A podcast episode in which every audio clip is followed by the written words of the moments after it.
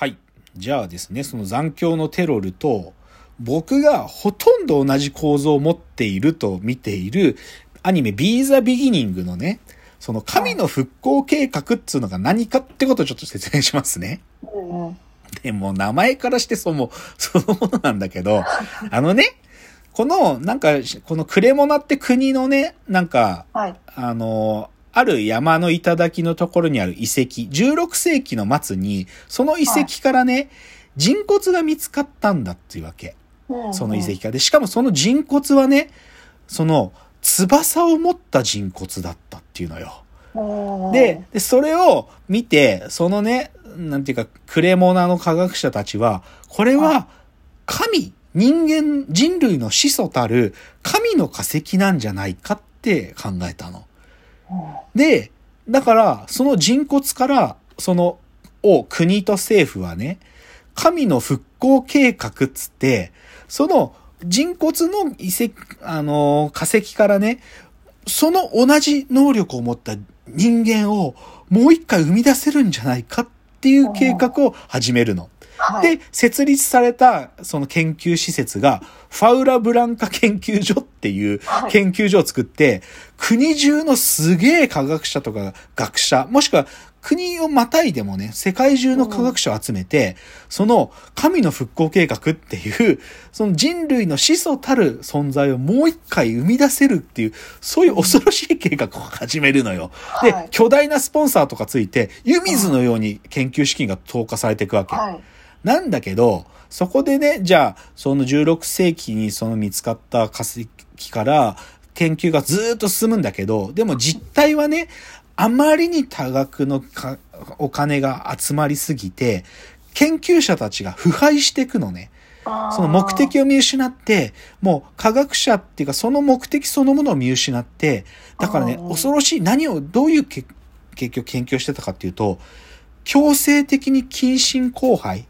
はい、その近親交配を繰り返して、ほとんど廃人に近いような子供たちがバンバン生まれちゃったわけ。まあ狂気を宿した子供って呼ばれるんだけど、そういう近親交配を繰り返してるから、少しやっぱりおかしい子供がたくさん生まれちゃって、うん。でもそういう子供だけが生まれ続ける恐ろしい研究が数百年続いちゃってたわけよ。おーで、もうさすがにでも、なんていうか最初のさ、神が、その生まれないけど、で、しかも言っちゃえばその神になり損なった、こう、狂気を宿した子供、兆しの子とか言ったりするんだけど、その子たちばっか産むから、もうさすがにもうこれ研究所の存続無理だろっていう時に、うん。ある人の提案で、でもね、その子供たちは、ちょっとこう、メンタルの、っていうか精神に狂気がはら宿されてんだけど、はい。能力という意味では抜群なのね。めちゃくちゃ頭が良かったりとか、身体能力が異常に高い奴らなの。うんで、だったら、その子たちを政府御用達の特殊諜報員として利用しようっていう提案がある時行われるの。で、それは通称マーケットメーカーっつって、まあ、はい本当に完全に裏側で暗躍してね、その殺しだとかいろんなことをやるんだけど、だからその恐怖によって人々のなんか民意を操作するそういう存在として、マーケットメーカーとしてその狂気を宿した子供たちを利用しようっていう計画が持ち上がって、ファウラ・ブランカ研究所は、なんていうか、組織の存続を、まあ、継続することになるわけ。はい。で、だから、ある意味、そのマーケットメーカーをもう作り出す組織になり下がったと。だから神の復興計画が頓挫したのかと思ったら、うんある時一人の天才少年が現れて、そのね、遺跡に書かれてた石碑でジェットブラックっていうのがあるんだけど、そのジェットブラックの石碑に書かれてるその碑文、石碑に書かれてる文章、暗号が書かれてるんだけど、はいその暗号を解読することに成功するの。うん。で、その解読したことで、はい神の復興計画の、ある意味、それが前進するような、まあ、そのヒントを手に入れるわけ。うん。で、科学者たちがそのヒントを手に入れることで、まさに神の子としての少年が生まれてしまったんだよ。っていうのが物語のスタートで、だからさっきの僕があらすじで言った、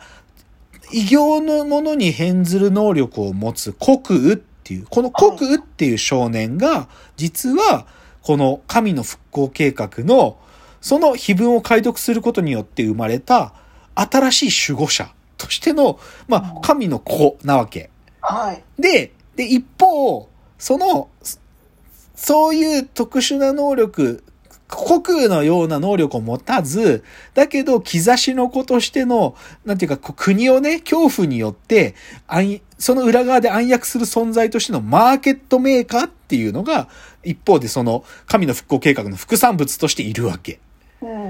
で、で、で、だけどこいつらが裏でいろいろやるから、その、こいつらがやってることを追いかける警察がいて、その警察っていうのが、その、天才捜査官キース・フリックという男はい。で、っていう、まあ大体こんな感じですよ。で、物語がどうなっていくのかっていう話なわけ。で、ちなみに、に言っとくと、この天才捜査官キース・フリックっていうのは、ガチの天才で、実はさっき僕が説明した、遺跡の碑文を解読した少年が現れたって言ったでしょ？はい。この少年っていうのは実は幼き頃のキース・フリックなのね。で、で、その、子供のキース・フリックが解読した情報によって、その国雨を生み出すプロジェクトを推し進めた存在っていうのが、実はキース・フリックの親父のね、風間フリックっていう細胞生物学者がいて、だから、その国雨を生み出したのはキースの親父なのね。で、で、で、それで、でもそれの親父が死んで、で、警察官となったキースっていう存在が、実はこの事件を追いかけてるっていう、そういう話なのよ。あ大体こんな感じなんですよ。ーはい。っていうとこまで説明した上で、じゃあ、さっきの残響のテロルと全く同じ構造だってことをちょっとここから喋りますね。はいつまり、登場人物の配置、キャラクターの配置が全く同じ構図なんですよ。ちょっと言いますよ。さっき言った通り、デザインされた子供、その同じようにデザインされたけど敵となるデザインされた子供、うんうん。で、そのデザインされた子供を作った悪い大人たち、で、はい。真実を知り、少年を導く存在っていう、この4者がいるっていうのが残響のテロルだったでしょ。じゃあ、この Be the Beginning でそれとのまま言っていくと、デザインされた子供っていうのは、要は国だよ。国。うんうんうん。まあ、彼がキラー B でも強さで、まあ要はその、羽が生える存在、羽が生える、その特殊な能力を持った子供が国。で、じゃあ、それの国の敵となるデザインされた子供がマーケットメーカーっていう、その狂気を宿した子供たちね。まあ、みなつきとか、ここがたくさんいるんだけど、でもこのマーケットメーカーが敵になる側のデザインされた子供。うんで、デザインされた子供を作った悪い大人たちっていうのは、この物語の中では要は政府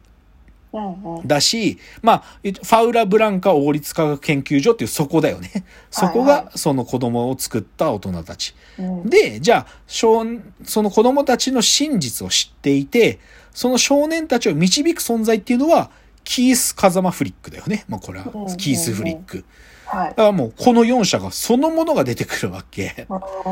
ちなみに、このね、少年、その少年たちの中では、このキース・フリックって何て呼ばれてるかというとね、はいカノープスって呼ばれてるのね。カノープス。カカノープスを探せて。で、カノープスって何かっていうと、ギリシャ神話の中の水先案内人っ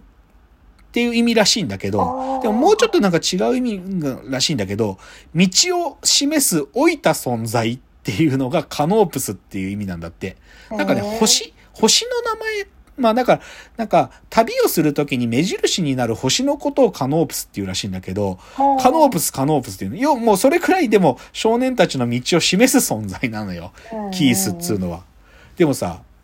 パッと言って、いや僕意図的にそういう同じでしょって言いたいから言ったわけじゃないけど、で、も、超似てんのこの二つの話。もう、ほとんど同じっつってもいいのよ。まあ、結末は若干違うんだけど、うん、まあ、結末の違う部分はどう違うかっていうと、こっちのね、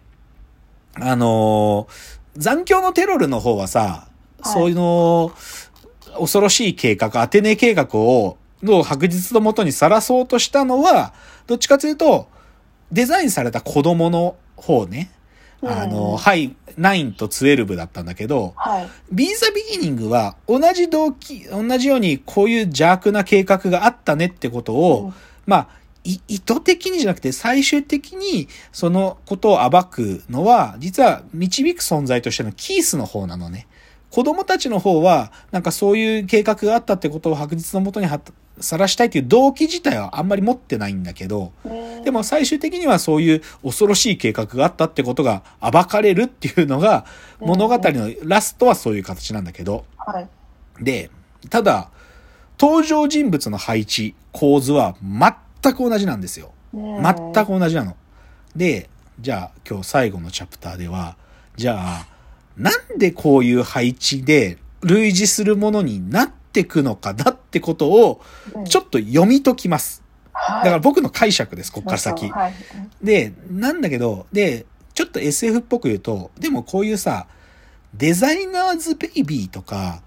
遺伝子操作によって新たな存在を生み出すっていうのはさ、結構たくさんあるんだけど、でも僕はこれ SF 的に読み解くっていうことも大事だし、だけど今日僕がやりたいのは SF 的に読み解きつつ、でも、これが暗示することは何かってことがちょっと今日たどり着きたいところなので、最後のチャプターそこに行きたいと思います。では次です。